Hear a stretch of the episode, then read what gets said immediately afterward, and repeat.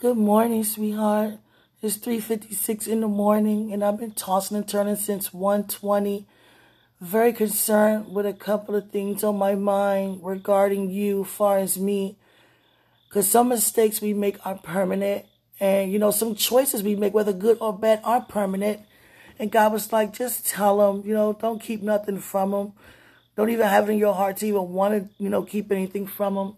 And I was like, you know, a little concerned because I, um, be honest, I have 18 tattoos and I didn't know how you was going to, you know, feel about that. And I tried to cover them up, but it is what it is. I am who I am. I've been restored and redeemed, you know, on a whole nother path.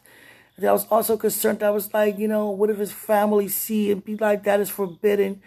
I don't desire that kind of atmosphere, that kind of treatment from anybody. You understand? On your end. So I just wanted to just say that because I was very concerned. I was hiding them a little, you know, as much as I can, but it's not too much you can hide when it's 18 tattoos over your body.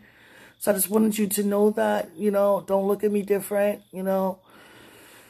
I pray to God that you okay with that, you know, because it's just looking at you and looking at me, not putting you above me or me beneath you, but that mistake I can feel you wouldn't have made, you know. So I just wanted to say that to you. Don't look at me different, sweetheart. That, you know, still love me the same. And I just wanted to, you know, God said, get off my chest because I was very, very concerned off and on. But tonight it just hit me very hard.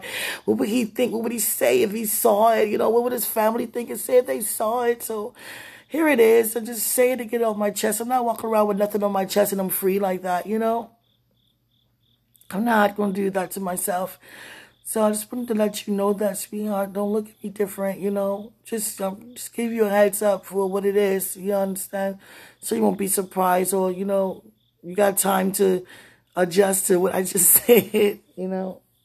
I thank you for loving me, you know, unconditionally. You know, anyhow. You know, I don't, I don't desire because you know sometimes we can be in you know situations where we're feeling so welcome that it takes somebody out of nowhere to be disrespectful, even though we're not moved, we're not walking the fence, but still, no one is worth to be disrespected when you are more than a conqueror. You understand when you are God's masterpiece, you know. So I just wanted to let you know that, sweetheart. You know, it is what it is. I love you. Just wanted to get that off my chest. You know, I love you.